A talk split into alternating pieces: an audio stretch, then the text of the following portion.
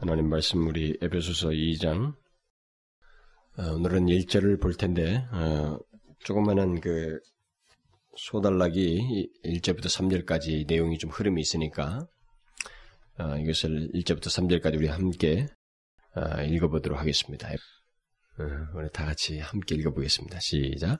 너희의 허물과 죄로 죽었던 너희를 살리셨도다. 그때 너희가 그 가운데서 행하여 이 세상 풍속을 쫓고 공중의 권세 잡은 자를 따랐으니 곧 지금 불순종의 아들들 가운데 역사하는 영이라. 전에는 우리도 다 그 가운데서 우리 육체의 욕심을 따라 지내며 육체와 마음에 원하는 것을 하여 다른 이들과 같이 본질상 진노의 자녀이었더니 네. 특별히 1절 너희의 허물과 죄로 죽었던 너희를 살리셨도다.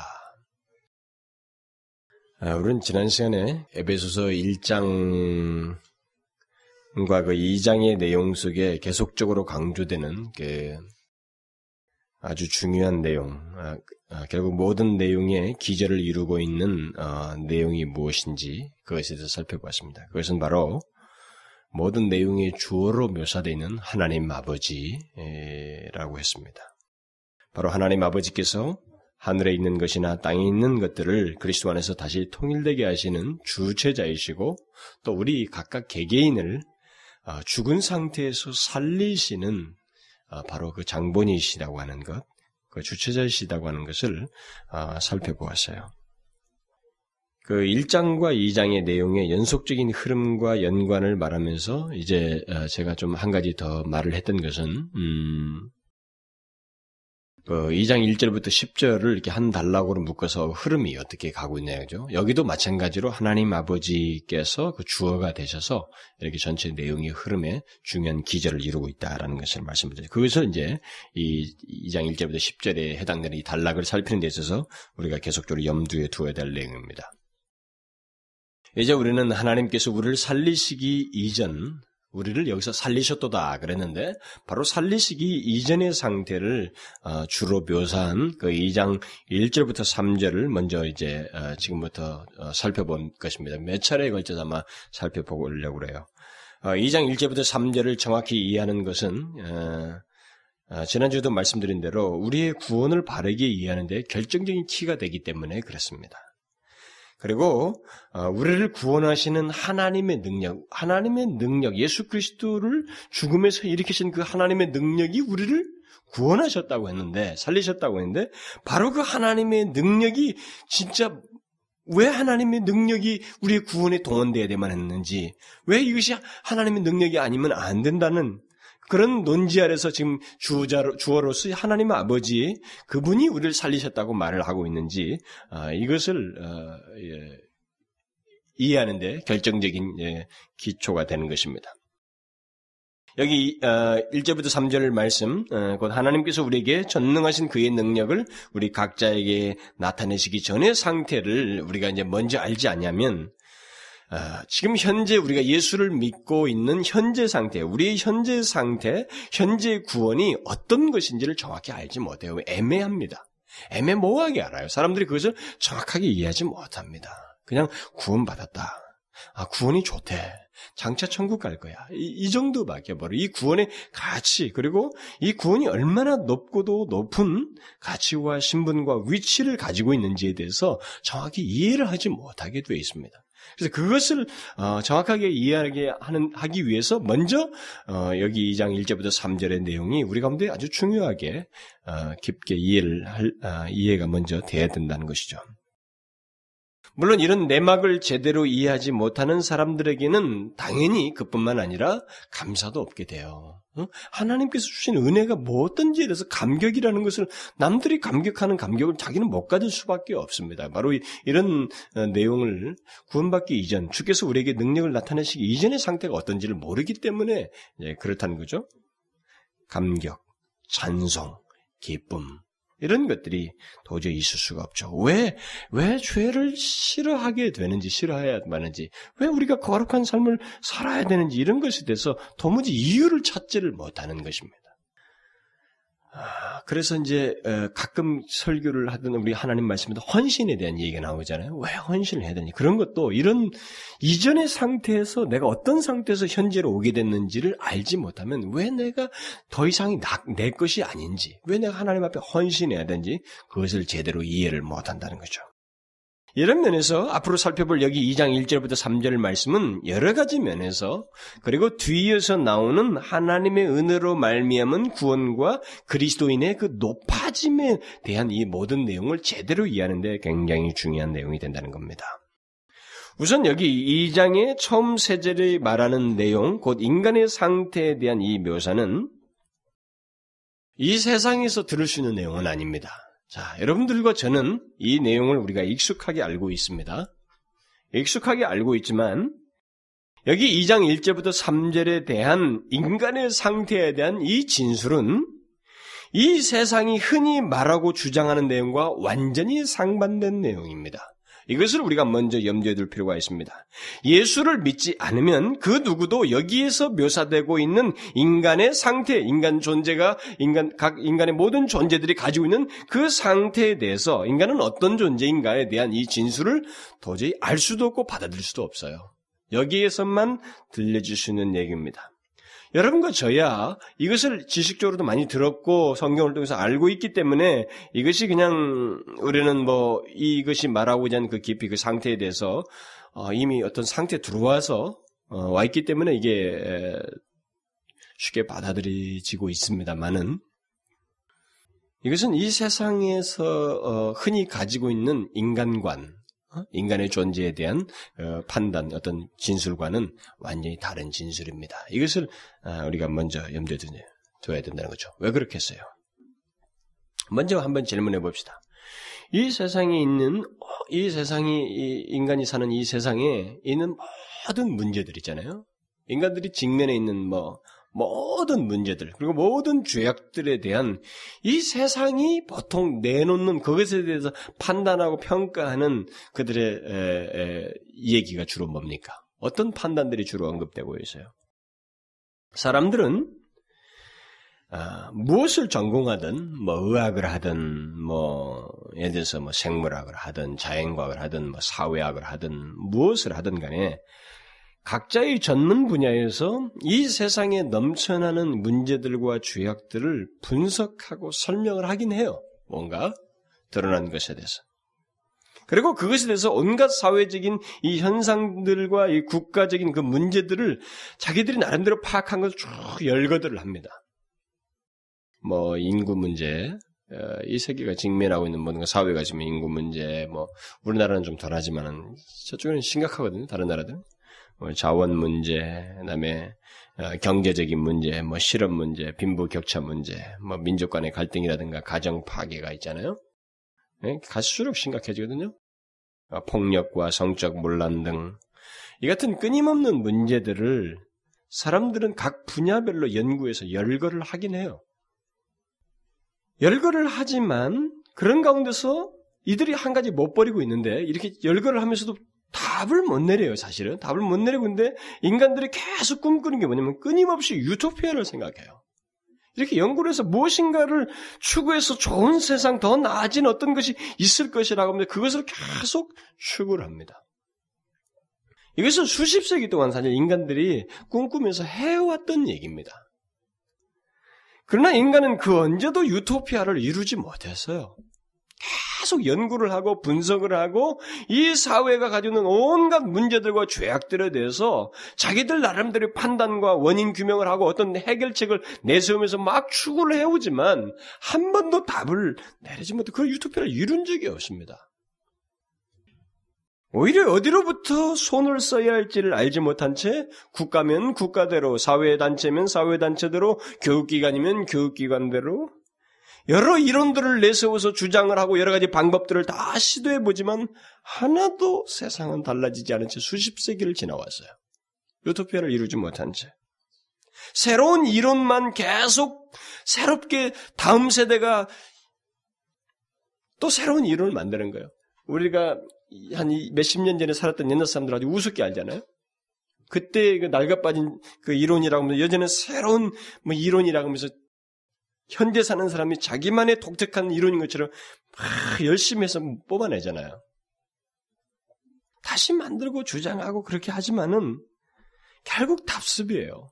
하나도 그 유토피아를 이루지 못한 새로운 무엇인가 있어 보이고 근본적인 해결을 할 것처럼 많은 대안들을 내놓지만 그것이 안 되는 겁니다. 새로운 대통령들이 하, 자기가 대통령이 되면 뭘 하겠다고 다 이루지만 그게 다 현상이에요. 그리고 그 깊이 깔려 있는 근본적인 죄악들, 응? 문제들 이것을 해결을 못하는 거예요. 미국이 지금 가장 그, 그 풍요를 누리고 있다고 하잖아요. 클린턴 정부에 의해서요. 근데 엊그저께 누구야 그 김영희 선교사님하고 나하고 통화를 전화가 왔어요 미국에서 전화가 잠깐 왔는데 뭐 다 이런저런 얘기하다가 심각하대 자기는요 미국이 한 뭐 짧은 시간이지만 그냥 왜냐면 공부하는 애들이 어울리는 분위기가 있을 거 아니에요. 어디를 가고 맨날 걔네들 시간 보내는 게 있지 않겠어요? 그리고 보는 것이 있을 거 아니에요? 그러니까 막 구조적으로 이미 죄악의 그 죄악의 구조적으로 그냥 이미 이 사회가 선진했지만 선진 문화 어떻고 어떻고 하지만 문명이 발달을 하지만 사실 영적인 부분에서는 더 구조적으로 깊이 손을 못 쓰는 그런 심각한 죄악을 뭐 소돔과 공문하고 방불할 그런 구조로 가지고 있다는 논제를 얘기하더라고. 그게 우리예요. 이게 역사입니다. 지금까지 인간들은 계속적으로 무엇인가를 유토피아를 꾸며 답을 했지만 그게 육신적으로 조금 나아지는 세상 정도가 고작이었어요. 경제적인 유익 정도. 인간은 스스로 자기 문제를 해결하거나 모든 위험과 범죄로부터 자유롭고 또 정의롭고 상호 인도적이고 평온한 사회를 평화로운 사회를 이룩할 능력이 없음을 사실상 보여줬어요. 오랜, 오랜 세월 동안에. 모든 역사를 수십 세기를 거쳐서 증명해버린 겁니다. 자기들이 그것을 꿈꾸는 거예요. 그러나 경제적인 조금 진보는 했을지 모르지만 위험과 범죄로부터 자유롭고 평화롭고 정의롭게 어떤 모든 문제 속에서 자유로운 이런 삶을 평온스러운 평화의 삶을 그런 세계를 꿈을 꿔보지만 이뤄보지는 못한 거예요 지금까지 한 번도 못 이루었습니다. 그것을 결국 지난 역사가 시도한 것에 대한 실패를 다 증명하기 때문에 답을 얻지를 내지를 못한 것입니다. 그런데 그럼에도 불구하고 이 세상은 그 실패를 인정하지 않고 내가 사는 이 시대만큼은 그리고 이 시대 사는 나만큼은 우리들만큼은 다를 것이다고 하는 깊은 착각을 한다는 겁니다. 이게 계속되는 세대마다 인간들이 범해왔던 실수예요. 19세기 사람들은 이전 사람과 다르게 자기들만의 독특한 진보가 있다고 발전이 자기들만큼은 답이 있다고 자꾸 생각했어요. 그 교육 이론을 내세웠고 이렇게 교육을 하면 사회가 바, 뀌고 범죄가 없어질 것이다. 라고 하는 그런 강력한 교육 이론을 내서 막 실행도 하고 막 그랬어요. 그러나 여러분 똑같아요. 사실 패턴을 보면 달라질 게 하나도 없는 거예요. 우리가 이 시대만큼은 내가 또 이 시대를 산 나만큼은 뭐 별다를 것이 있것처럼 우리는 생각을 하지만 실패를 인정하지 않는다는 그 고집 외에는 사실 우리가 뭘 새롭게 하고 있어요? 금세기 사람들이? 교육가가 뭘 새롭게 하고 있습니까? 아니면 정치가가 새롭게 하고 있습니까? 어? 뭘 새롭게 하고 있어요? 의학을 하는 사람이 뭘 새롭게 하고 있습니까? 계속되는 질병은 더 늘어나는 거예요. 응? 세대가 갈수록 에이즈가 없어지면 이제는 에이즈 생기고, 이제는 약을 많이 먹어서 에이즈보다 더 강력한 이제 면역을 못하는 그런 병균이 사람들 안에 생기고, 별것이 더 생기는 거예요, 갈수록. 뭘 하고 있습니까, 우리가? 인간이 자꾸 인정을 하지 않는 거예요. 근데 구조적으로, 사실 육신적으로나 경제적이나 이 외형상, 물질적인 이 풍토는 조금씩 나아진다고 할 수 있어요. 이건 얼마든지 말할 수 있습니다. 그러나 우리들이 보통 꿈꾸었던 그 유토피아 있잖아요. 정말 이렇게 다 만치고 저쪽을 나를 저쪽이 나한테 위협적이다고 할 만큼 위협을 느끼지 않으면서 평온하게 살 수 있는 그 죄악으로부터 자유로운 사회는 우리가 얻지 못해요. 어, 어, 얻어본 적도 없고 얻지를 못합니다. 이전 역사와 마찬가지로 또 이전 사람들과 마찬가지로 이 시대 사람들도 또 이 세상을 이 시대를 사는 모든 사람들도 똑같이 갈 겁니다. 그렇게 하다가 해결하지 못하고 이 땅을 살다 갈 거예요. 왜? 왜 그러냐 말이죠. 왜 이렇게 이 세상의 온갖 문제와 죄악들을 해결하고 유, 해결하고 어떤 유토피아를 꿈꾸지만 이 시대의 모든 사람들 또한 이전 사람들과 똑같이 갈 수밖에 없느냐는 거예요. 왜 그럴까요? 현재 인간들이 가지고 있는 이 모든 방법과 태도들의 가장 결정적인 잘못이 무엇일까요? 오류가. 그것은 인간을 이해 못하고 있다는 겁니다. 인간이 어떤 존재인지를 이 세상은 절대 이해 못하고 있어요. 하나님의 진리를 듣기 전까지는 그걸 모르고 있는 것입니다. 뭐예요? 이 세상의 온갖 문제와 죄악을 해결하겠다고 하는 사람, 유토피아를 꿈꾸며 무엇인가 나아진 세대를 꿈꾸는 사람 자체가 비뚤어져 있는 것입니다. 그 사실을 인간이 인정을 안 하는 겁니다. 이 세대가. 모든 세대 인간들이 다 그래 왔어요. 그걸 인정을 하지 않는 겁니다. 사람 자신이 잘못되어 있어요. 사람 자체가 삐뚤어져 있기 때문에 이 세대, 이 세대 사람들도 다음 세대 사람들도 이전 사람들과 똑같이 죄로부터 자유로운 사회를 맛볼 수 없는 것입니다. 바울은 여기 2장 전반부에서 그 모든 것의 원인이 무엇인지 그리고 그 해결책이 무엇인지를 정확하게 지적해 주고 있습니다. 2장 1절부터 10절에 이 바울은 인간들이 수도 없이 많은 세대 동안 고민하면서 사회를 분석하면서 무엇이 원인인지를 답을 못 내렸던 그 답을 정확하게 말하면서 해결책이 무엇인지를 제시해 주고 있습니다. 그것은 뭐예요? 2장 1절부터 3절에서 그는 먼저 그 모든 것의 근본적인 원인은 바로 사람 자신이 잘못되었다는 겁니다. 어? 사람 자체의 그 결함을 가지고 있다는 거예요. 그 다음에 4절 이하에서는 그 모든 문제의 해결 방법은 무엇인가? 그것을 말해주는 거예요. 바울은 먼저 인간의 비관적인 면을 1장, 1절부터 3절에서 얘기하고 뒤에서 하나님을 의지함으로 모든 문제가 해결될 수 있다는 낙관적인 얘기를 하고 있습니다. 이게 바울이 아주 바른 영적 의사라고 하는 것을 보여주는 거예요. 그러니까 정확한 진단과 함께 치료 방법을 제시하는 겁니다. 무엇이 잘못인지 그 비관적인 면을 얘기한 다음에 낙관적인 전망을 말해주고 있는 것입니다. 이게 성경의 아주 중요한 논제예요. 이게 우리 인간에서도 어떤 것인가를 치료하는 데서 사용되는 하나의 치료 방법과도 같은 것입니다. 이것은 어, 예를 들어서 의사가 치료하기 위해서 환자의 환부를 이렇게 진단해서 메스를 대고 그다음에 거기에 구체적인 치료를 뒤에서 하는 것처럼 어, 성경의 영적인 모든 진리도 그와 같은 거예요.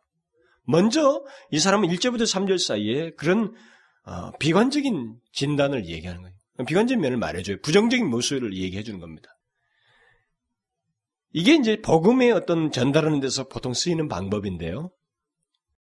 예, 거짓된 복음 증거자들이 항상 순서, 이 순서를 바꾸는 거예요. 낙관적인 얘기를 먼저 하는 거예요. 낙관적인 얘기를 먼저 하고 나서 비관적인 얘기를 할 수도 없어요. 그러니까 낙관적인 얘기를 먼저 해서 그것으로 그냥 잘 되는 것처럼 얘기를 들어놓는 것입니다. 그게 거짓된 복음 전파자들이에요. 성경은 절대 그렇게 말하지 않습니다. 성경은 처음에 우리의 상태의 비관적인 것을 정확하게 보게 해요. 이걸 못 보면 구원의 소망을 우리가 안 갖습니다, 인간은. 손을 뻗질 않아요.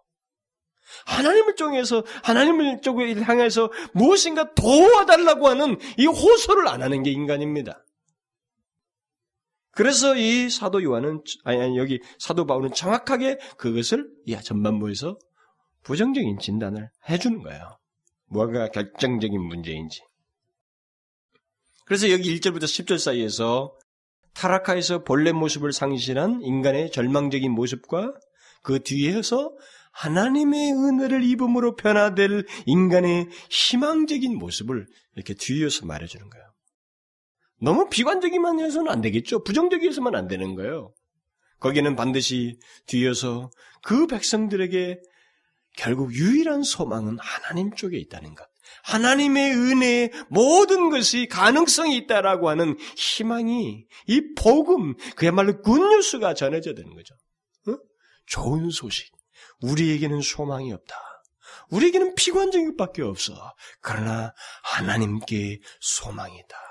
그에게는 좋은 것이 있어. 거기에는 생명이 있다라고 하는 이 복음이 전해져야만 그런 식으로 어, 전해져야만 한다는 거죠. 어쨌든 이 올바른 영적 의사인 바울은 먼저 들뜬 희망과 거짓된 평안을 유포하지 아니하고 바른 진단과 함께 메스를 대듯이 모든 것에 문제가 되는 잘못된 인간의 상태, 인간 존재의 뒤틀림에 대해서 먼저 말을 해주고 있습니다. 바울은 살리시는 하나님의 능력, 우리의 뒤틀린 인간을 살리시는 하나님의 능력이 나타나기 전에 인간의 상태가 어떠한지를 먼저 알아야 된다. 그런데 바로 그 인간의 상태는 어떠한가? 오늘 본문에서 화물과 죄로 죽은 너희라고 말하고 있습니다.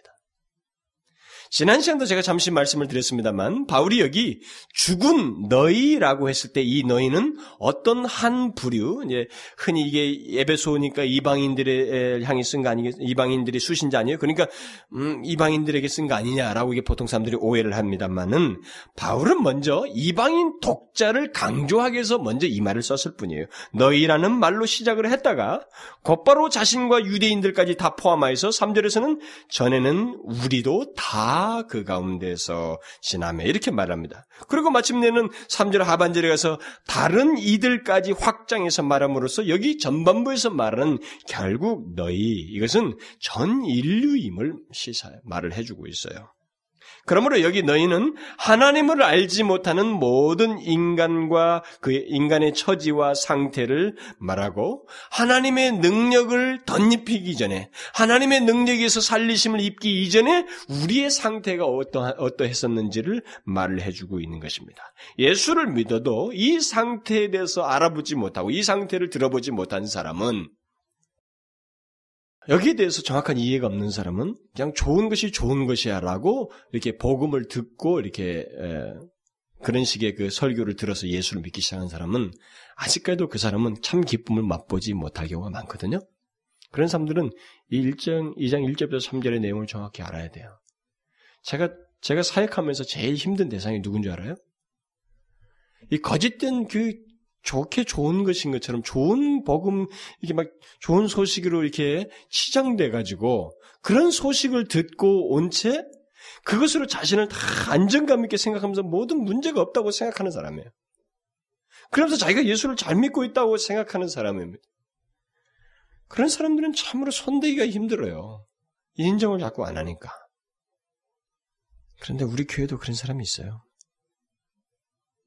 그런 부분에 있어서 제가 좀 그래도 살 길은 하나님 말씀을 듣는 건데 네, 그런 사람들은 또 하나님 말씀도 잘 안 들어요. 잘 빠져. 네, 여러분 여기 2장 1절부터 3절을 우리가 정확하게 알아야 돼요. 바울은 이방인이든 유대인이든 모든 인간들의 상태를 죄를 범하여서 하나님의 영광이 이르지 못한다는 말을 로마서 1장부터 3장까지 줄기차게 얘기합니다. 근데 그것을 여기서 에베소서에서는 1절부터 3절로 딱 줄여서 얘기해버려요. 그러니까 로마서 1장부터 3장에 대해 해당되는 내용을 여기 3절에 다 요약해서 말해주고 있습니다. 바울은 여기서도 구원을 주시는 하나님의 능력이 인간에게 어떻게 나타나게 됐는지를 말하기 위해서 먼저 우리 자신을 포함하여서 하나님의 은혜를 입기 이전에 죄사함을 받지 못한 모든 인간의 상태 그것을 아, 먼저 어, 첫 구절에서 이 세 구절에서 이제 요약해 주고 있습니다. 그러면 인간이 하나님의 구원을 주시는 능력을 입기 이전의 상태가 어떻다고 오늘 본문에서 먼저 말하고 있어요. 바울은 제일 먼저 인간은 죄와 허물로 죽었다라고 말하고 있습니다. 제가 여러분들을 어, 좀 이 강의를 할 때 어, 상세히 하는 것에서 여러분들이 어떻게 생각할지 모르지만 제가 가능한 상세히 하려고 그래요. 뒤에가, 뒤에서 4절부터 10절도 뭐 상세히 하지만 이 앞부분을 더 상세할 필요가 있어요. 왜냐하면 뒤에 부분을 제대로 이해하기 위해서는. 왜냐하면 또 우리는 1절부터 3절은 싹 지나가고 4절부터 더 많이 강조되는 그런 설교와 복음에 익숙해 있습니다. 저도 어렸을 때부터 그랬어요. 설교를 들으면 앞에 부정적인 건 싹 지나가 버려요. 얼마나 빨리 지나는지 몰라. 그 뒤에 가서 좋은 얘기를 잔뜩 해놓으니까 막 너무 좋은 거예요. 그런데 그것이 내 것이 안 되는 상태 때문에 고민을 하는 게 될 때가 많아요. 그렇기 때문에 저는 오히려 반대로 앞부분을 좀 더 충실하고 싶어요. 그래, 여러분들이 뒷부분에 같이 여러분들이 구원을 얻은 것이 얼마나 존귀한 것인지, 하나님의 구원 베푸신 그 능력이 얼마나 영광이 크고 놀라운 것인지를 여러분들이 제대로 깨닫게 되는 겁니다. 제가 오늘 특별히 말하고 싶은 것이 화물과 죄로 죽었다라는 거예요. 응? 우리의 이전 상태요, 하나님께서 간섭하기 이전의 인간의 상태에 대해서 바울은 죄와 허물로 죽었다라고 말합니다. 죽었다라는 거예요. 여기서 우리가 먼저 유념할 것은 죽었다라는 말입니다. 죽었던 너희, 이 말을 서술식으로 말하면 너희는 죽었었다라는 말입니다. 이 말은 비유적인 말이 아닙니다. 죽었다는 말은. 뭐, 죽었던 탕자가 돌아왔다고 그랬는데, 어, 거기서 그 말은 그 비유적인 표현이 아니, 이것은 실제적인 선언이에요. 그리스도 밖에 있는 모든 사람의 영적 상태가 어떠한지 그 사실을 선언하고 있는 것입니다. 성경이. 모든 인류의 인간에 대해서 그들의 상태를 정확하게 진단해 주면서 선언하고 있는 거예요. 한마디로 말해서 인간은 영적인 죽음의 상태를 가지고 있다는 겁니다. 그리스도를 만나기 전에. 여러분 하나님에 의해서 살리심을 받지 않은 모든 인간이 영적으로 죽어 있다는 이 말이 무슨 말이에요? 이 말을 우리가 좀 더 정확하게 이해를 할 필요가 있습니다. 바울은 지금 여기서 죄사함을 받지 못한 인간의 상태를 우리 인간이 가진 언어 중에 가장 우리가 듣기 싫어하고 인상을 남기는 용어를 써서 말을 해주고 있습니다. 응? 그리스도를 알지 못하는 인간, 그리스도를 만나기 전에 인간의 상태를 바울은 묘사하기 위해서 우리들이 다 듣기 싫어하는 가장 인상 깊은 강력한 용어를 써서 말해줘요. 죽었다라는 거예요. 여러분, 우리에게 죽었다고 말하는 것보다 더 강한 말이 있을까요? 그는 여기서 죽을 것이다 라고 말하고 있지 않습니다. 죽어가고 있다라고 말하고 있지 않아요. 죽었다라는 거예요. 죽어버렸다는 거죠. 죽을 가능성을 가지고 있거나 죽을 질병에 걸려 있다고 말하지 않냐고 아예 죽었다라고 말합니다. 죽어 있는 상태에 있다는 것입니다. 이게 얼마나 충격적인 말이에요?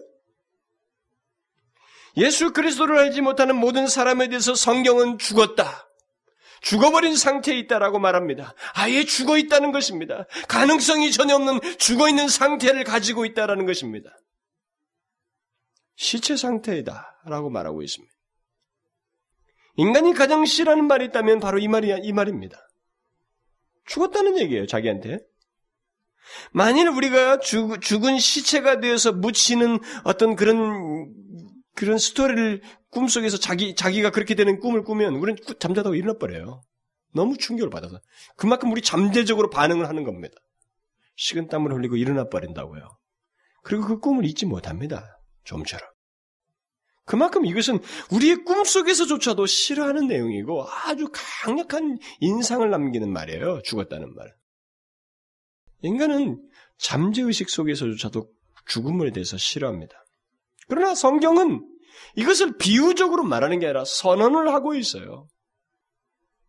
복음을 통한 구원의 능력, 곧 하나님의 능력이 인간에게 나타나기 이전에는 그것이 그에게 효과를 발휘하기 이전에는 그 누구도 예외 없이 죽었다라는 것입니다. 죽어 있다라는 거예요. 실체이다라고 말하고 있습니다.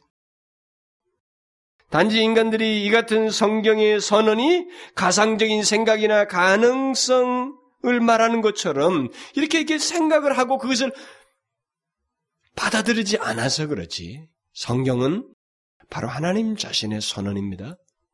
인간을 만드신 창조자의 선언이에요. 그분은 선언하십니다. 죽었다라는 거예요. 영적으로 죽었다라는 이 분명한 선언을 하고 있습니다.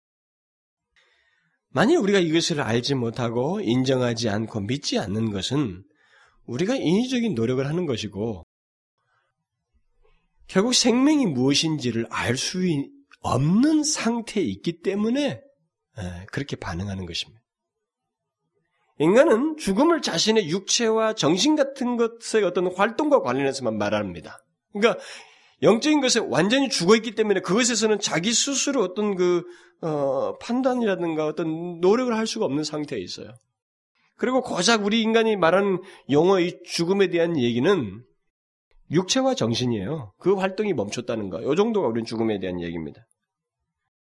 예수 그리스도를 믿지 않음에도 더 나아가서는 예수 그리스도를 공, 어, 공공연하게 우리가 부인하고 있음, 어떤 사람들이 부인하고 있음에도 또 심지어 대적까지 하고 있음에도 불구하고 죽음이라고 할 만한 그런 경험을 자신들이 하고 여기서 뭐 죽었다고 하지만 어, 죽었다고 할 만한 그런 것을 경험을 하지 않기 때문에 이런 말을 믿지도 않고 받아들이지도 못해요. 이 세상 사람들은.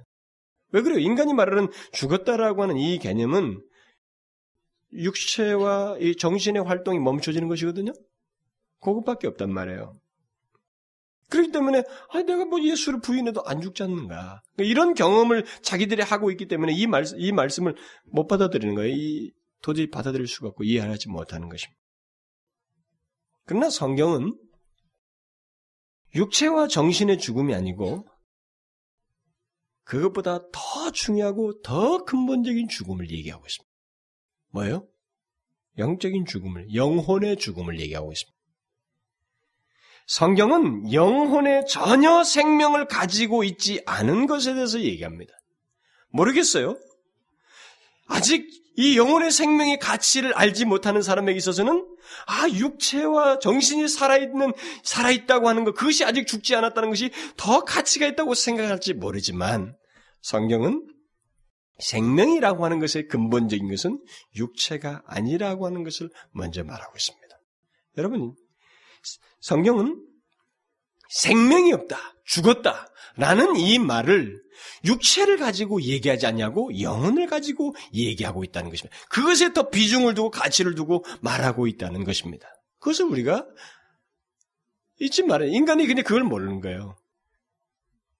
여기서 죽었다. 결국 생명이 없다는 것은 어떤 생명이 없다는 거예요? 잠시 동안 이 땅을 사는 60년이 생명이 아니라 보통 인간들은 그것밖에 보지 못합니다만은 성경에서 말하는 생명은 하나님과의 관계를 말합니다. 응? 하나님과의 관계가 없다는 것이 죽음이고 생명이 없다는 것입니다. 우리는 생명을 말할 때 그저 죽지 않고 오래 사는 것, 살아있는 것, 그리고 그것도 육신이 그러하는 것을 생각합니다. 그러나 성경에서 말하는 생명은 그것이 핵심이 아니에요. 음, 물론 오래 살고 뭐 살아있는 것, 그 심지어 육체를 가지고 사는 모습조차도 성경은 암시를 하고 있어요.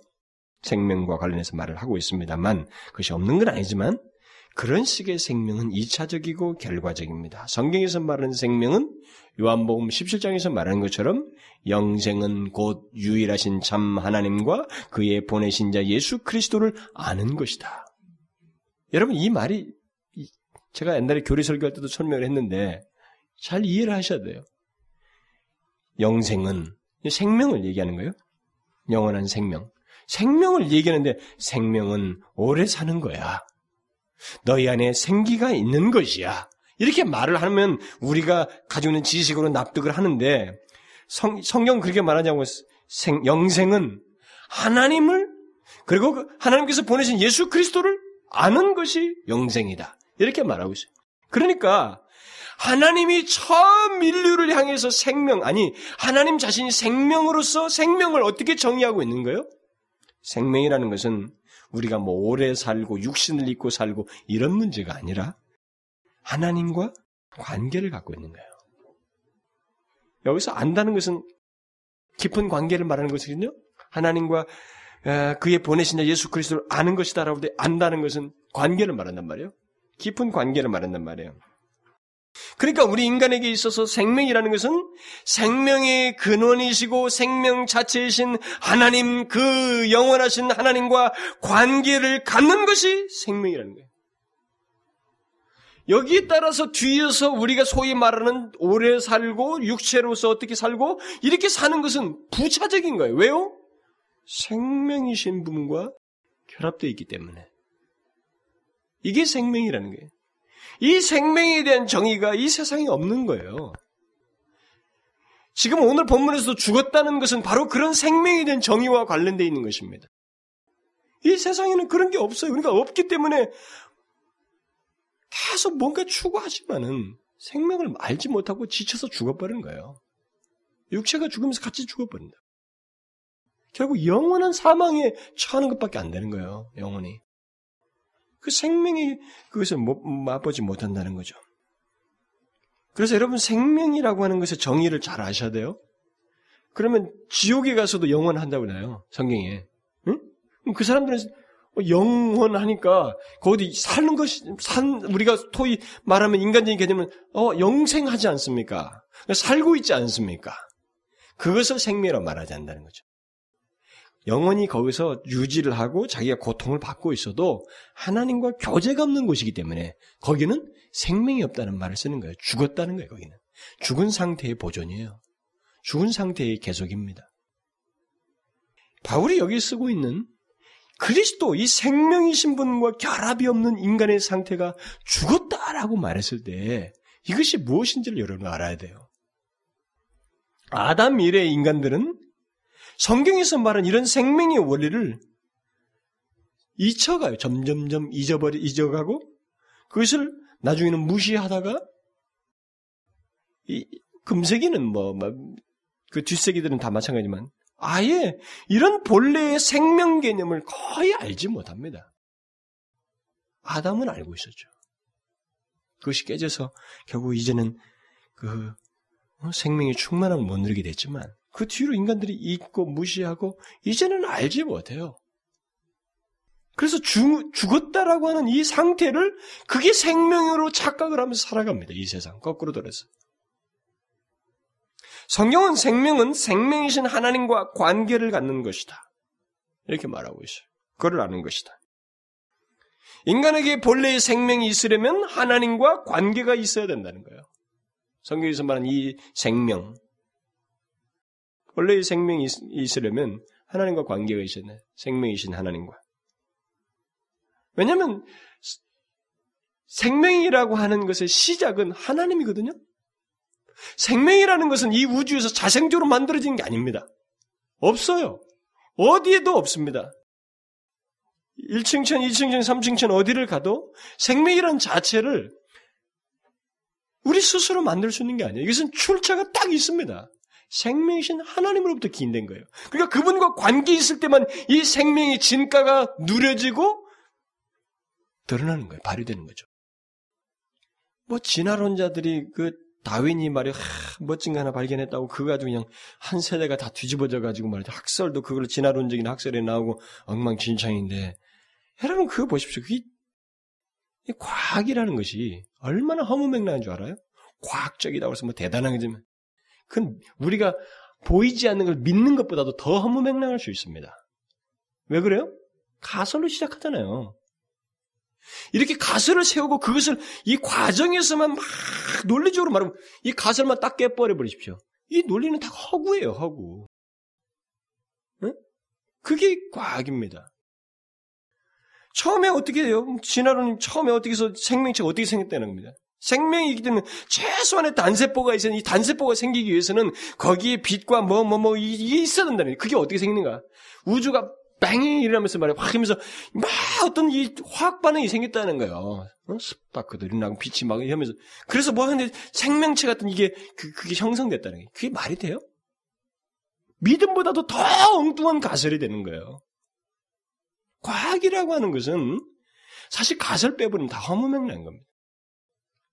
여러분 보십시다. 왜 과학이 허무맹랑하냐면 그 있잖아요. 무슨 뭐 지질학에서 뭐 몇억년 몇억만 년이라고 이게 지질을 하잖아요. 이것은 뭐 얼마든지 그렇게 카운트할 수 있어요. 그건 인정할 수 있습니다. 왜냐하면 이 지질이라는 것은 하나님이 처음부터 가장 막 연도가 처음인 것처럼 전혀 아무것도 없는 상태로 둔 게 아니라 이미 어떤 형성된 누구든지 가서 캐내면 뭐가 나올 수 있는 그런 땅을 주셔버렸어요. 그러니까 이미 우리가 볼 때는 어디가 시작인지 모를 정도로 정도가 돼 있는 상태를 보였기 때문에 아담도 깐난으로 태어난 게 아니고 이미 다 성인으로 만들어버렸단 말이에요. 이미 중간 단계로 만들어 놓으셨기 때문에 그 연도 측정은 어떻게 가설을 의미에 따라서 몇 억 년도 되고 수십억 광년도 되고 아니 무슨 몇억 년도 되고 얼마든지 카운트가 될 수 있어요. 그러니까 이것은 틀린 가설을 가지고 이랬다 저랬다고 하는 거예요. 막 서로 부시는 거예요, 이제.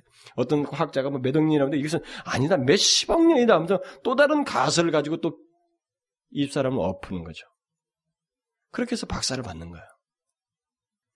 생명은 모든 우주의 시작에서부터 그 이전부터 모든 것의 생명은 하나님 자신뿐이었어요. 그분만이 생명이셔요. 그분만 영생하시는 분이에요. 스스로 계셨어요. 그분과 관계가 없으면 이 생명은 있을 수가 없습니다. 그분이 만드셨고 그분이 자신과의 관계에서 이 생명, 자신의 생명을 투사시킨 거지. 하나님과 딱 끊어져 버리면 이 생명은 없는 것이 되어버린 거예요. 그래서 지옥에 가서도 살긴 살지만 생명 없는 삶을 사는 거예요. 지금 우리 인간의 상태, 그리스도 없는 상태가 바로 그것의 전조로 있는 겁니다. 모든 인간이 죽었다라고 하잖아요.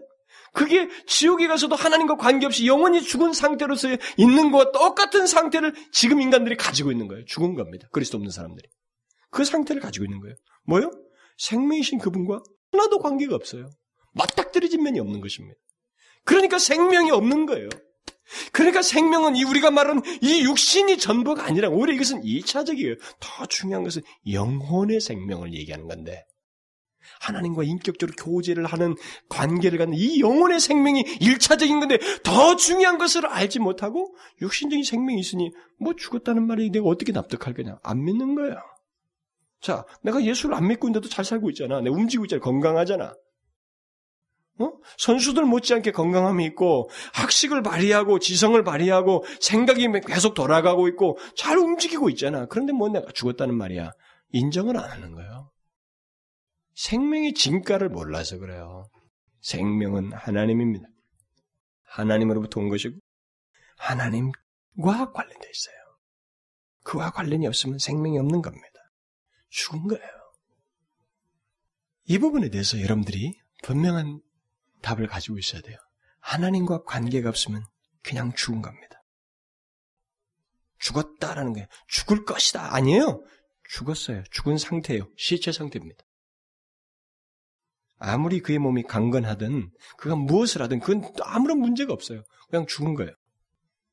이 부분에 대해서 로이 존스 목사가 말한 것을 제가 좀 인용하고 싶어요. 그는 이렇게 말합니다. 그리스도인이 아닌 사람들은 성경이 매우 지루한 것이며 성경 강의를 매우 지겨운 것이라고 말합니다. 생명이 없어서 그렇게 반응한다는 거예요.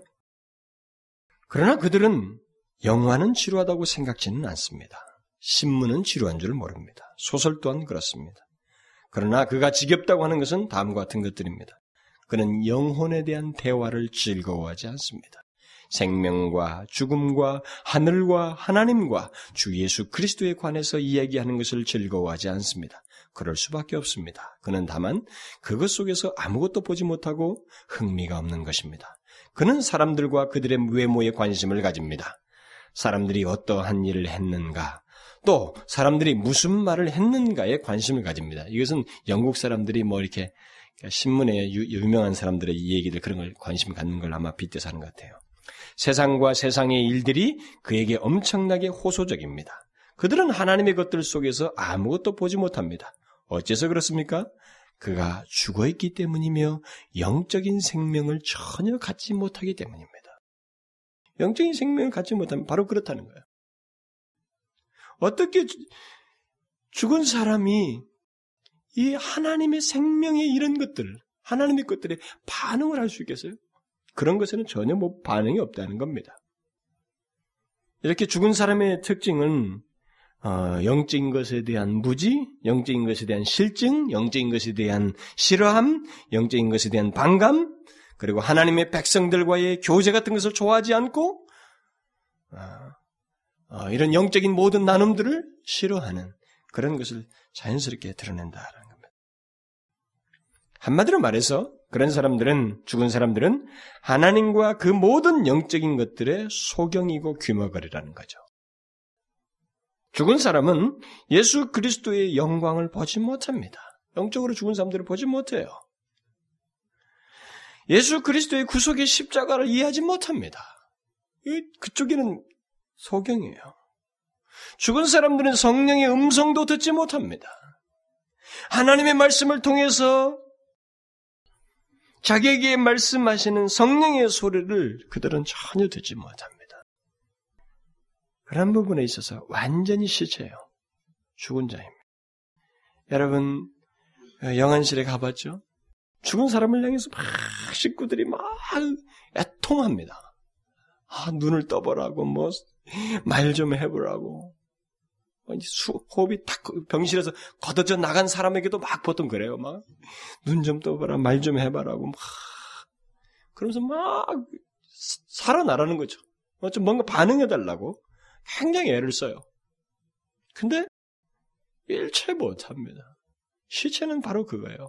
죽음이라고 하는 것은 바로 그겁니다. 반응이 없어요. 그래서 영적으로 죽은 사람은 영적인 것에 아무런 반응을 못하는 거야. 아무런 반응을 못해요.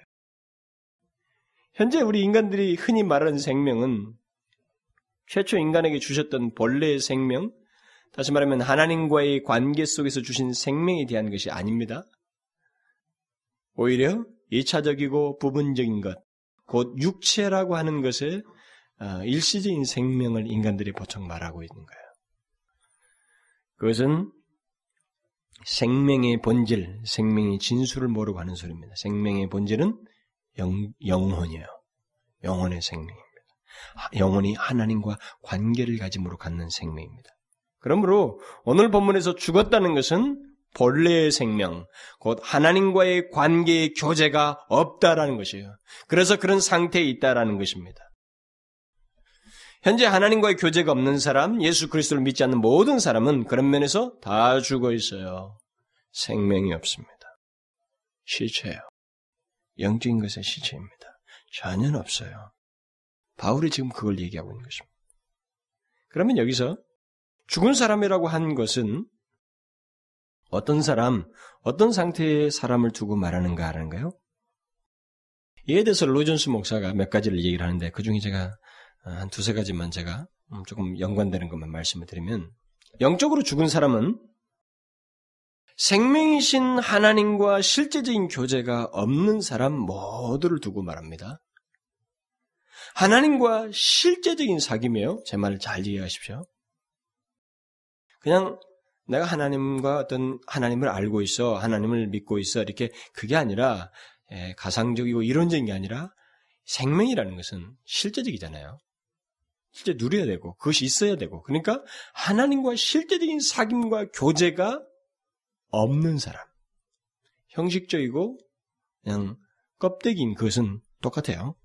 그건 죽은 사람이에요. 영적으로. 결국 하나님을 사랑하지 않는 사람은 영적으로 죽은 사람입니다. 그들은 하나님께 대한 사랑을 알지 못해요.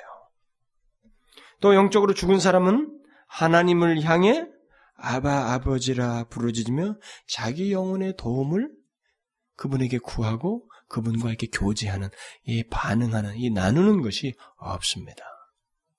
그러므로 여러분 우리가 하나님을 향해서 무엇인가 내 진심으로 모든 것의 의존의 대상으로 주님을 향하여 아바버지라 부르짖는 거 있잖아요. 그분을 찾고 주님과 교제하는 거 있잖아요. 이것이 바로 생명, 그리스도 하나님 생명을 가지고 하나님과 교제하고 있다는 것이고 여기서 말한 죽었던 데서 다시 살아났다고 하는 증거예요. 또 영적으로 죽은 사람은 영적인 생명과 영적인 일에 대해서 무지합니다. 알지 못해요. 영적으로 죽은 사람들은 영적인 일들을 굉장히 지루해 합니다. 영적인 일보다는 오히려 육신적인 일들을 더 좋아해요. 그런 사람은 아무리 육체적으로 건강하고 정신적으로 깨어 있어도 살아있지만 죽은 것과 다를 바 없는 사람들입니다. 이런 면에서 볼 때 타락한 인간의 비극은 이렇게 그리스도를 알지 못한 채 타락한 상태로 머물러 있는 그 인간의 비극은 정말로 엄청난 거예요. 정말 우리가 제대로 못 봐서 그렇지, 이 깨닫지 못해서 그렇지 엄청난 것입니다. 비극을 사람, 비극을, 이런 비극을 사람들이 보지 못해서 그렇지, 그것은 한마디로 성경이 바울이 말한 것처럼 죽은 거거든요. 손을 못 쓰는 자기 스스로는 손을 못 쓰는 시체 말이에요. 시체. 그 이상의 의미가 없습니다.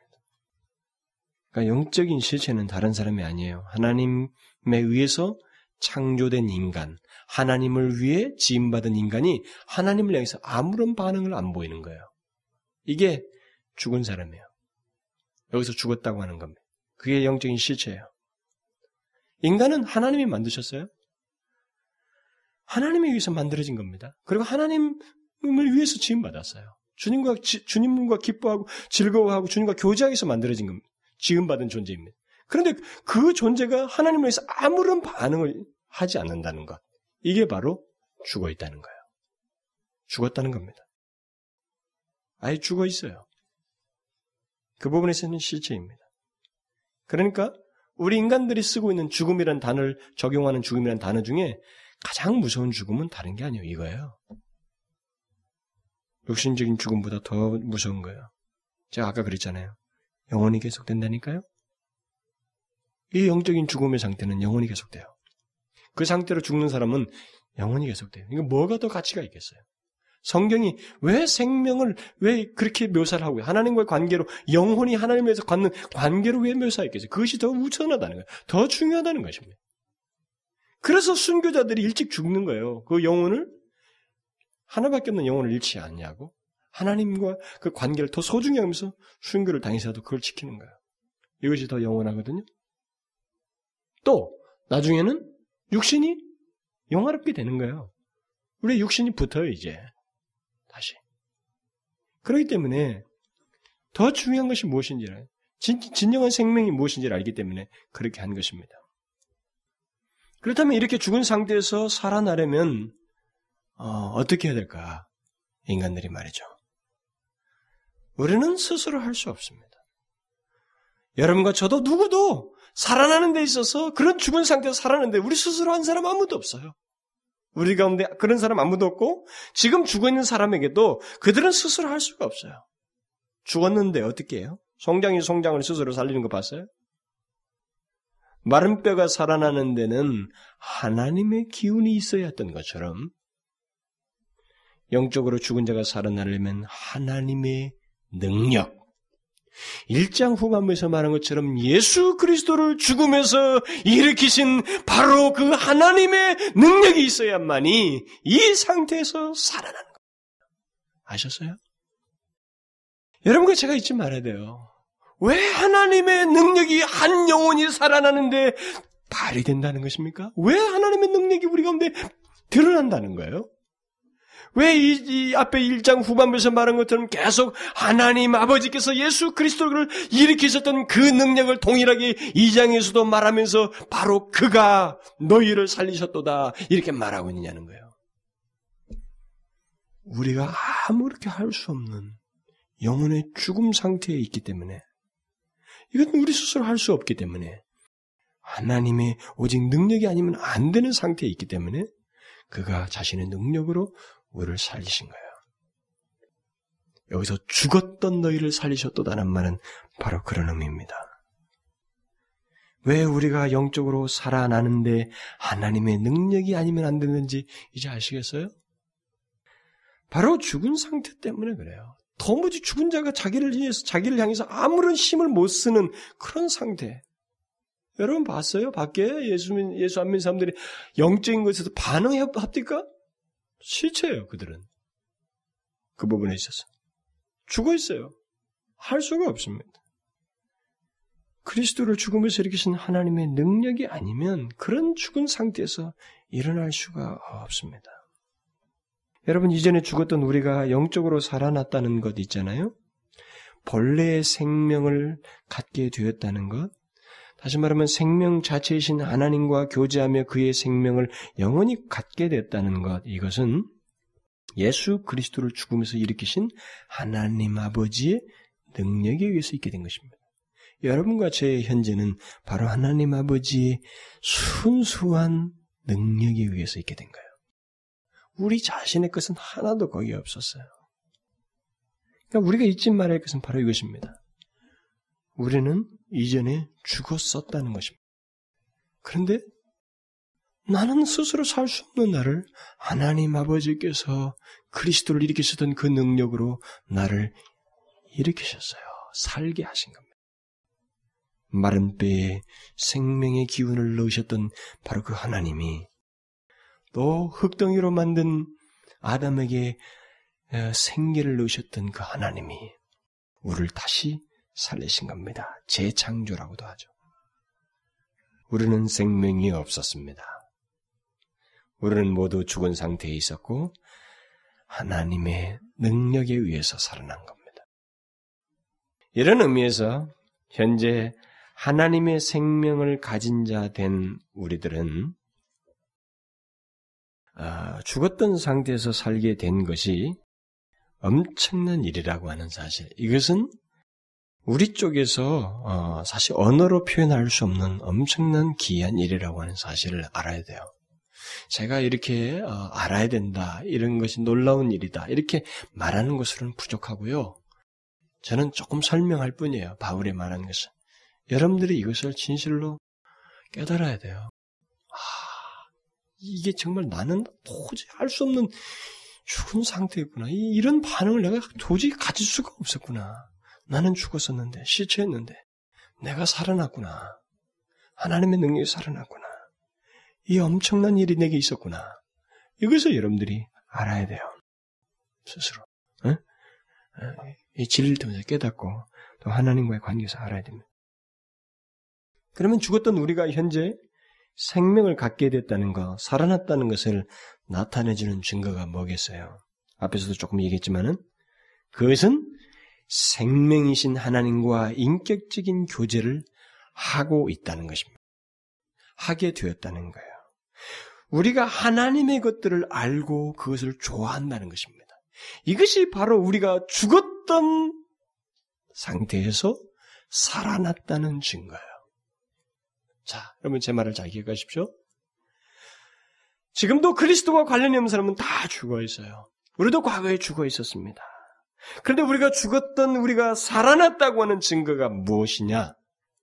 그것은 현재 생명이신 하나님과 인격적인 교제를 갖게 되었다는 거예요. 또 갖고 있다는 것입니다. 그리고 하나님의 것들을 좋아한다는 것입니다. 이게 바로 우리가 생명을 가지고 있다는, 살아났다고 하는 증거입니다.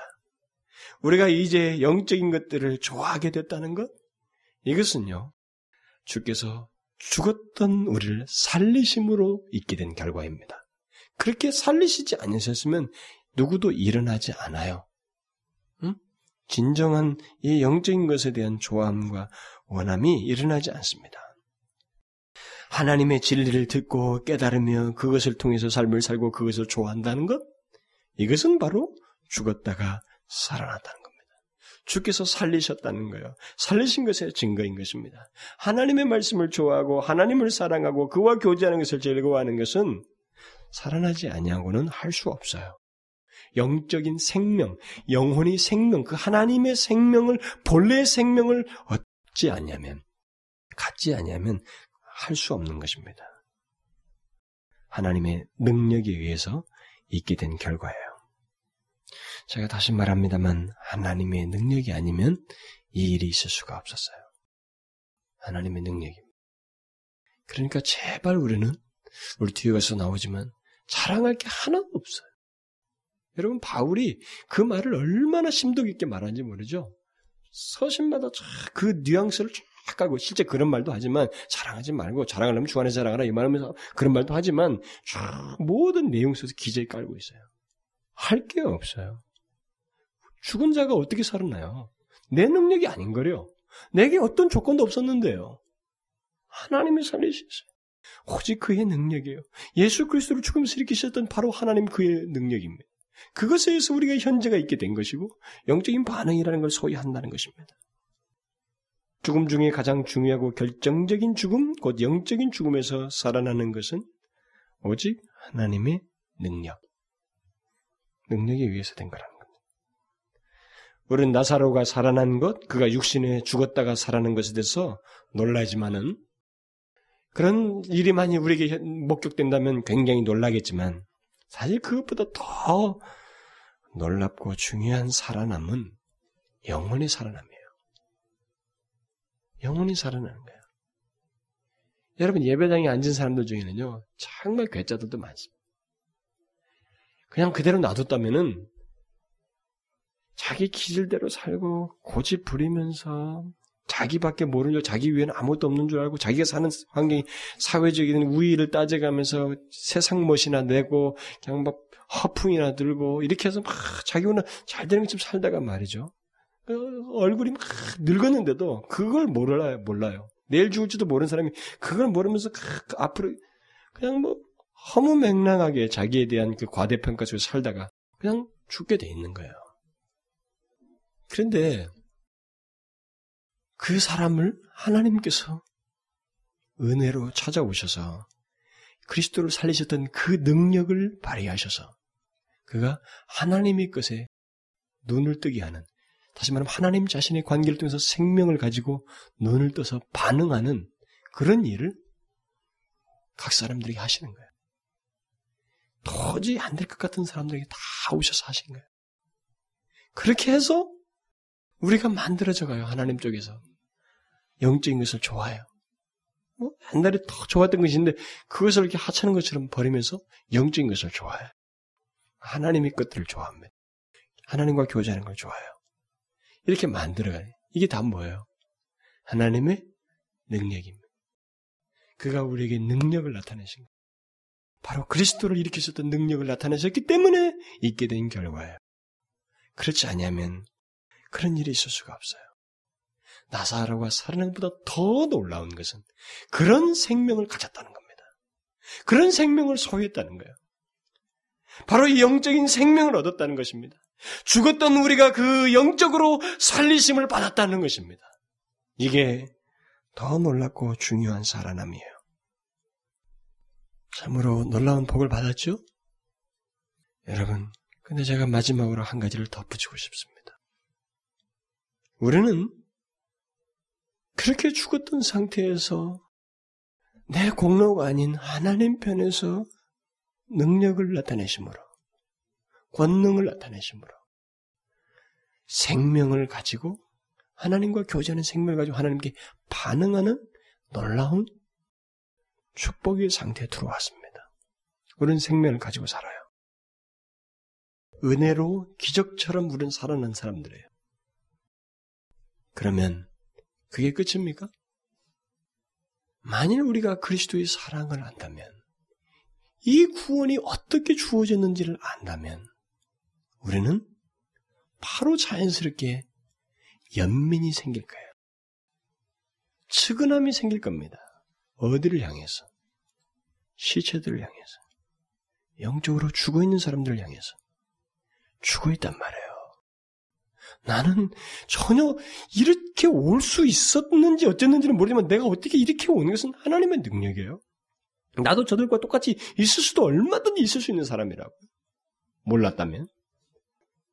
그러나 나는 이제 알게 되었어요. 생명을 갖게 되었습니다. 생명이신 그분과 결합되어서 생명을 소유하고 살게 되었어요. 그래서 영적인 것을 좋아하고 반응하게 되었어요. 그러나 그것을 전혀 반응하지 못하는 시체와 같은 상태, 죽어 있는 상태에 있는 사람들이 주변에 널려 있는 것입니다. 이것이 우리에게 공짜로 얻었기 때문에, 다시 말하면 하나님의 전적인 은혜에서 얻었기 때문에 우리는 자연스럽게 이게 뭐 내가 좀 공로가 있어서 얻었으면 이게 도토리 키재기를 해서라도 이쪽을 무시할 수 있는데 그런 조건이 내게 없기 때문에 연민이 자연스럽게 생기는 거예요. 연민이. 저쪽을 보게 되는 거예요. 죽어가는 사람들에 대해서 영적인 영적으로 죽어 있는 사람들에 대해서 우리는 마음이 쏟아지게 되는 겁니다. 그들을 구원하고 하나님 앞에 이끌어야지 이끌지 않으면 안 되겠다고 하는 부담이 생기는 거예요. 이것은요 이렇게 논지를 펼 수 있습니다. 여러분 있잖아요. 아파본 사람이 아픈 사람을 잘 이해합니다. 그리고 막 기쁨의 감격을 경험한 사람이 아, 기쁜 거 보면 아, 저 기쁨은 저걸 거라고 감, 같이 어느 정도 이해할 수 있어요. 그런 것이 없이 냉소적인 사람은 뭐 저런 거 가지고 기뻐해. 뭐 저런 거 가지고 저렇게 질질 짜고 그래. 이렇게 말하고 말 거예요. 그 말은 무슨 말이에요? 그리고 배고파 본 사람이 배고픈 사람의 심정을 안다는 말도 하잖아요. 우리가 어떤 은혜를 얻었는지를 깊이 아는 사람, 이 진짜 은혜가 내게 주어진 것이 진실로 하나님의 은혜이다라고 하는 사실을 깊이 인정하고 그것으로 인해서 진짜 감사하는 마음을 갖는 사람은 부인할 수 없이 이렇게 연민을 쏟게 돼 있어요. 응? 알지 못하는 영혼들을 향해서 그들을 향해서 죽어 있는 사람들을 향해서 죽었던 우리의 과거 모습을 그대로 가지고 있는 사람을 향해서 연민을 하고 저들에게 복음을 전고 생명이 전달되었으면 저들도 나와 같이 하나님의 생명을 알게 되었다면 하는 이 소원이 생기게 된다 이 말입니다. 이게 자연스러운 거예요. 이게 없을 수 있어요? 이런 면에서 우리는 그들을 위해서 기도해야 됩니다. 그들을 위해서 복음을 전해야 돼요. 복음을 전해야 돼요. 죽어 있는 영혼들이 있잖아요. 그들은 정말 무지하면 죽은 사람은 무지한 거예요. 의식 능력이 없어요. 아무런 능력이 없어요. 아무런 자생 능력이 없습니다. 자생 능력이 있는 내가 도와줘야 돼. 응? 죽은 시체를 갖다가 이 묘지에다가 안장하는데도 살아있는 사람들이 가지고 가잖아요. 이 사람은 도저히 아무것도 못하는 거예요. 영적인 것에서는 도무지 뭐 이 세상에 뭐 잘났다고 못하다 말할지 모르지만 그건 그 사람 얘기고 더 중요한 영적인 것이 죽어 있기 때문에 그 사람에게는 아무런 할 능력이 없어요. 살아 있고 이 생명을 소유한 우리가 그들을 향해서 힘을 다시 말하면 손을 내미쳐야 돼. 복음의 복음을 제시해야 된다고요. 하나님께 이 영혼들을 위해서 기도해야 된다. 우리 복음 제시만으로 되지도 않기 때문에 하나님께 기도하며 생명의 복음을 그들에게 전해줘야 돼요. 생명이 있다는 거죠. 생명은 당신이 알고 있는 생명은 생명이 아니라는 거죠. 당신은 죽었다는 거죠. 참 생명이 있다는 거예요. 영원히 지속될 생명이 있다는 거죠. 그것은 오직 하나님의 능력에 의해서만 주어지는 것인데, 다시 살 수 있는 것인데, 이 생명이신 하나님을 알아야 된다는 거죠. 믿어야 된다는 거예요. 그것을 위해서 우리가 기도하고 복음을 제시해야 됩니다. 먼저 있는 사람들. 여기에 이해가 없어요. 여러분들 중에 이해가 있어서는 안 돼요. 자연스러워야 됩니다. 생명을 소유한 사람은 그래야 됩니다. 나중에 아, 내가 좀 복음을 전했을걸 하고 후회하면 때는 늦어요. 죽은 자리에 가서 그렇게 눈물을 흘려본들 소용없어요. 육신의 호흡이 끝나면 그때는 기회도 상실하는 겁니다. 아직까지 육신의 생명이 있을 때, 우리는 그나마 기회가 있는 거예요. 참 생명을 그가 맛볼 수 있는 기회가 있는 것입니다. 영원히 지속되는 죽음에, 그가 죽음의 상태에 들어가기 이전에 이 상태가 마지막 기회인 거예요. 생명 얻은 자는 생명을 소개하고 나눠야 됩니다. 그리고 동시에 기억하십시오. 여러분과 저는 어디로부터 구원받았는지, 우리가 어디로부터 살리심 받았는지 우리도 똑같았어요. 오직 하나님이 나를 향해서 능력을 나타내신 겁니다. 그것에서 우리는 살아난 자들이에요. 그게 구원이에요. 기도합시다. 하나님 아버지, 우리는 생명을 알지 못했습니다. 우리는 죽어 있었습니다. 하나님의 생명이라는 것을 전혀 우리는 맛볼 수도 없었습니다. 생명의 본체이시고 생명 자체이신 하나님. 그 하나님을 우리는 스스로 알지 못했습니다. 그러기에 생명이 없었고 죽어 있었습니다. 그랬던 저희에게 하나님께서 찾아오셔서 능력을 행하심으로 하나님의 생명을 가지고 죽었던 상태에서 일어나 활동케 하시고, 아, 모든 것의 시작과 끝이 어떻게 될 것인지를 보며 알게 하시고, 생명이신 하나님께서 대해서 분별하고 깨달으며 그것에 소망을 두고 살아가는 이런 은혜를 주셔서 감사합니다. 아버지 하나님, 아버지 하나님, 우리가 일생 도로 이것을 어떻게 다 헤아리며 찬송할 수 있겠습니까? 하나님 이 살았다고 하는 이 생명을 소유했다는 이 사실을 우리가 멈추지 않냐고 지속적으로 드러내되 하나님을 영화롭게 하며 주님을 기쁘시게 하며 주께 감사하며 찬송하는 데 드러내게 하시고 그뿐만 아니라 우리의 이전처럼 죽어 있는 상태에 있는 영혼들을 향하여 복음을 제시하고 생명이 있다는 것을 생, 참 생명은 오직 하나님을 아는 것 외에는 다른 것이 없다는 것을 제시하는 저희들이 되게 하여 주옵소서. 우리 주변에 하나님 이런 죽은 상태에 있는 시체와 같은 상태에 있는 영혼들이 있사오니 오 주여 저들에게 우리가 복음을 제시할 때 이 복음이 어필되게 하시고 하나님의 능력이 드러나서 저들이 주의 생명을 맛보는 일이 있게 하여 주옵소서. 오 하나님 구원의 역사, 이 생명의 역사를 우리들을 통해서 이 공동체를 통해서 일으켜 주옵소서. 예수 그리스도의 이름으로 기도하옵나이다. 아멘.